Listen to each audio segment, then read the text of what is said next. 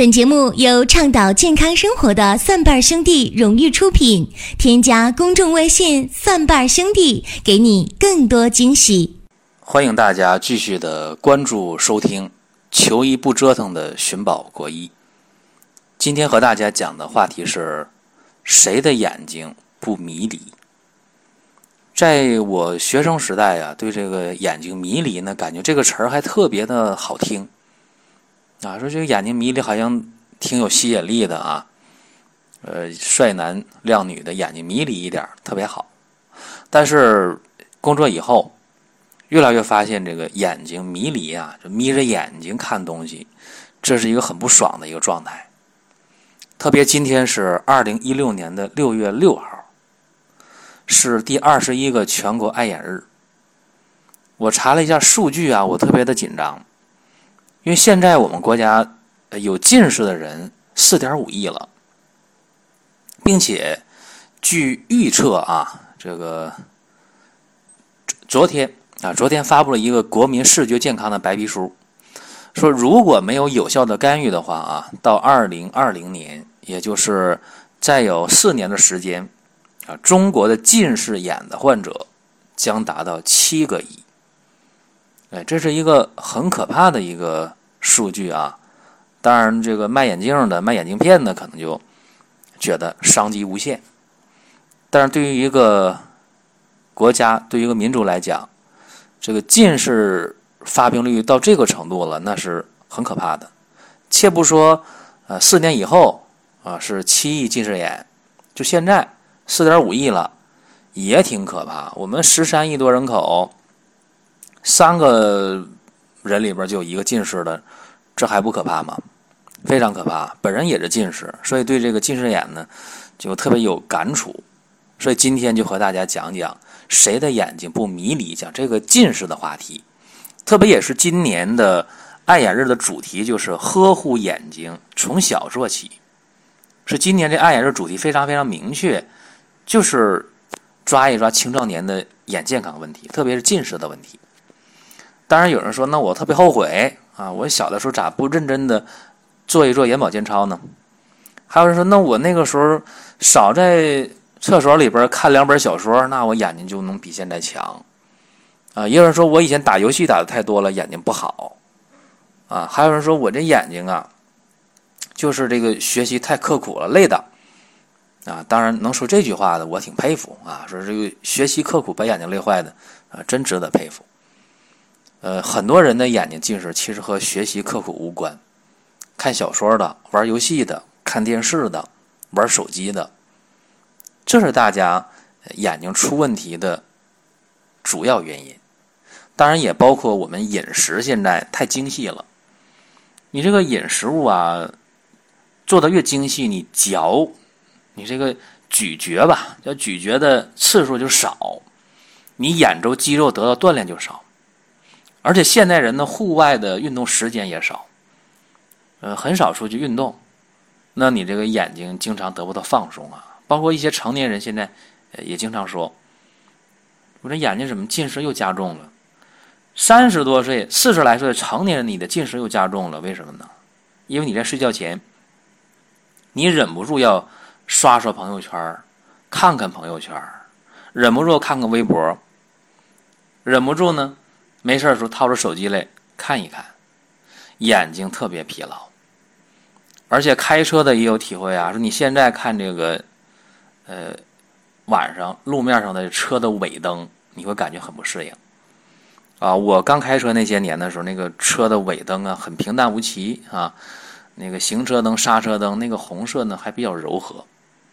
近些年啊，这个晚上不敢开车，你看那个刹车灯和那个尾灯、行车灯全都是那个 LED 的灯啊，那个红的受不了啊，那个颜色特别的让你受不了，比那红绿灯的那个红都醒目的几倍啊，或者10几倍。这什么是光污染？光污染特别严重。光污染严重之后，对这个视力的伤害就比较大，眼睛疲劳啊。所以眼睛疲劳之后呢，你没有休息的机会，那么眼睛调节能力透支了，你不能很好调节光线了，那不就近视了吗？这个近视呢，你表面看无所谓啊，你配个眼镜就行了，但其实这里边有很多的问题。配眼镜什么时候配，配不配眼镜？有人说配眼镜的话，越戴镜子度数就越大啊，有人说不是吧，戴镜子度数能控制，各有观点。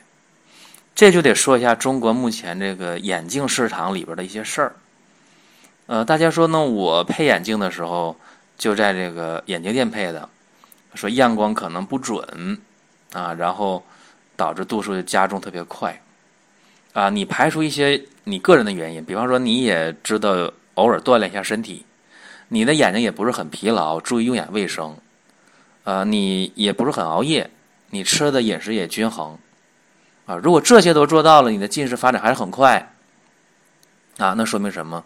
说明你这个配的近视镜很可能有问题。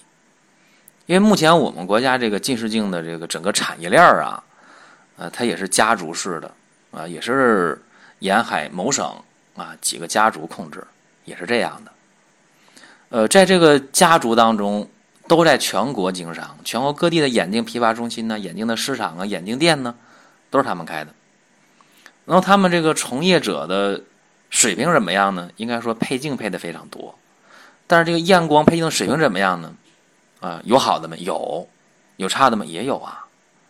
而且我们国家对这个配镜的准入的这个门槛特别低，并且这个镜片也是啊，这镜片，我以前配的镜片，我觉得法国的镜片挺好了，但近些年我发现我再配这个镜片的时候，也特别容易刮花了。也就镜片质量越来越差，这还是比较好的这个镜片都这样。那么一般的镜片呢，像学生配的镜片比较便宜的，那么这质量会怎么样呢？就更难说了。镜片的质量不好说啊，这镜架我不讨论啊，这镜框无所谓，这个镜片的质量不好说，验光配镜的这水平又不好说，所以这个里面就存在着误区啊，说你这个瞳距量的准不准？眼镜戴的时候能不能这个眼睛的中心点和这个眼镜片中心点能不能重合？这个非常关键。如果偏的话，那会导致近视加重和发展。当然，有的人会觉得，哎呀，我那个眼镜是在医院配的，这眼科医院配的，或者大医院的眼科中心配的。其实啊，十有八九的医院的那个配镜中心也不是医院的啊，仍然是某省啊某几个家族的产业而已。所以你看啊，面对这个形势的话，就是配镜的准入的门槛特别低，验光师啊，这肯定比职业医师的门槛要低。所以呢，这个眼镜是一大问题啊，从业者的素质问题啊，镜片的质量的问题啊，这值得大家去琢磨吧。另外还有一点啊，就是在佩戴眼镜的过程当中，很多人也不懂这些道理。哎，无所谓，我配一个奇形怪状的这个镜架啊，我配一个五颜六色的镜片，觉得比较拉风啊，比较有个性啊，特别是年轻人。结果这样的话就把你的眼睛给伤了。这就是目前呢这个配镜眼镜的一个市场当中存在的问题。当然也有消费者个人的原因，比如图便宜的、标新立异的，你可能也要吃亏。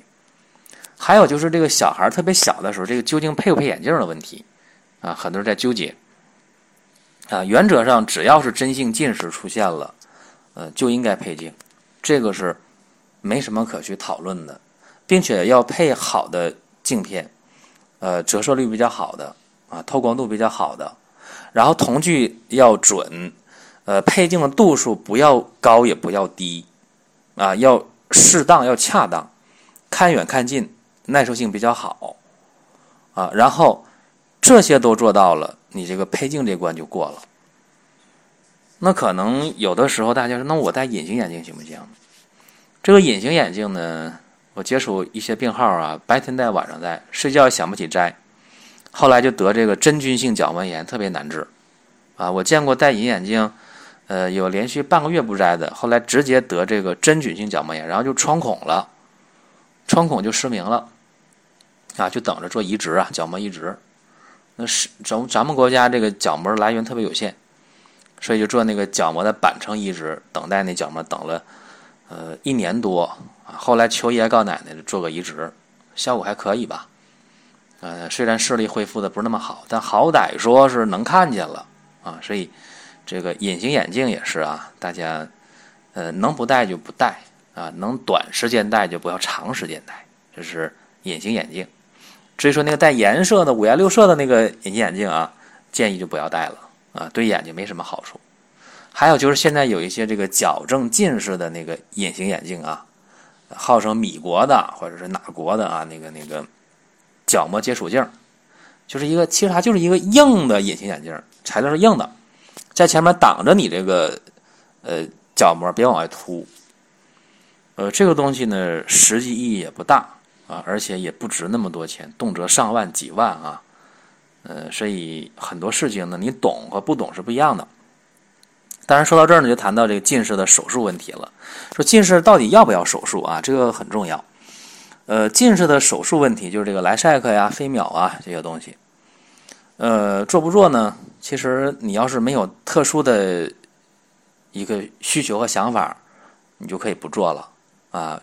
因为以前我谈到过啊，我认识一个国内特别有名的一个眼科医院的院长啊，他旗下有一些连锁的眼镜店。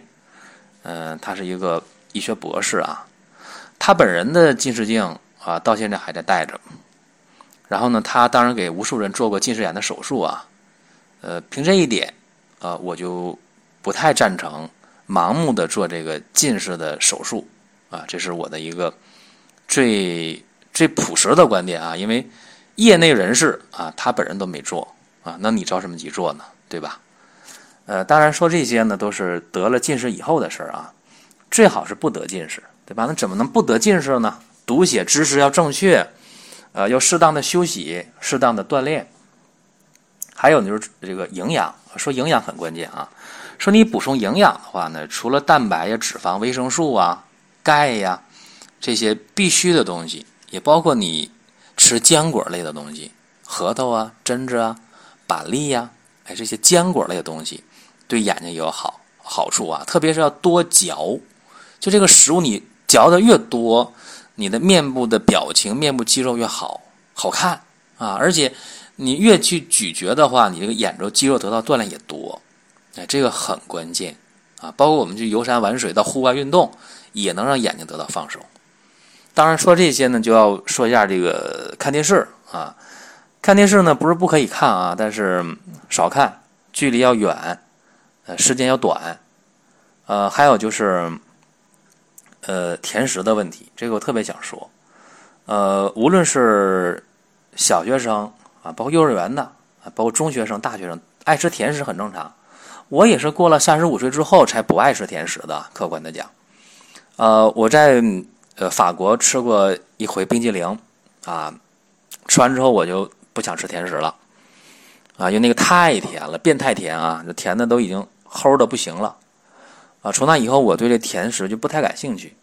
其实，吃甜食呢，大家要知道啊，吃甜食会加重近视，这个是得到了确定的啊。因为吃甜食的话呢，会让你的眼球调节的睫状肌的调节能力下降啊。从这一点来讲，就会加重近视啊，对近视肯定是有坏处的啊。今天讲这些比较零散啊，就是那个挺乱，但是呢，你听完之后了啊，相信对这个近视会有一个新的认识。那么近视的人呢，要学会让眼睛放松啊。我讲过减光稀释，就是你这个家里的光线、你工作环境、生活环境的这个光线不要太强，包括手机屏幕不要太亮，要柔和。啊，你的电视的屏幕、手机的屏幕、电脑的屏幕要调成柔和的光线。还有一个就是一定要学会闭目养神。有时间的话，条件允许的话，闭上眼睛休息一会儿，这个很关键。还有补营养呢，我想啊，这个在补营养的过程当中，啊，给眼睛补营养，你不挑食，你做到不挑食，其实已经非常好了。这些是今天呢，节目当中的一些重点内容。我不希望啊，在2020年的时候，然后到了爱眼日了，4年之后，我一上网一看，哎呦，坏了，我们国家的近视患者达到7个亿了啊，这个是我特别不希望看到的啊，也希望大家呢眼睛亮亮堂堂的啊，不要用那个迷离的眼神啊去看这个世界，真的很痛苦。好，这是今天寻宝国医的内容，同时大家也可以听一听我主讲的另2档节目啊，一个是中医入门，是中医小白的入门神必备，适合无基础者学习中医去听；还有一个是老中医说，是热评医药新鲜热点。哎，这个呢，对于那些关注医药资讯的人，哎去听，感觉也挺过瘾的。另外，大家还可以收听蒜瓣兄弟旗下林哥主讲的《奇葩养生说》，在各大音频平台啊都可以收听。好，咱们今天就讲这么多。本节目由倡导健康生活的蒜瓣兄弟荣誉出品，添加公众微信蒜瓣兄弟，给你更多惊喜。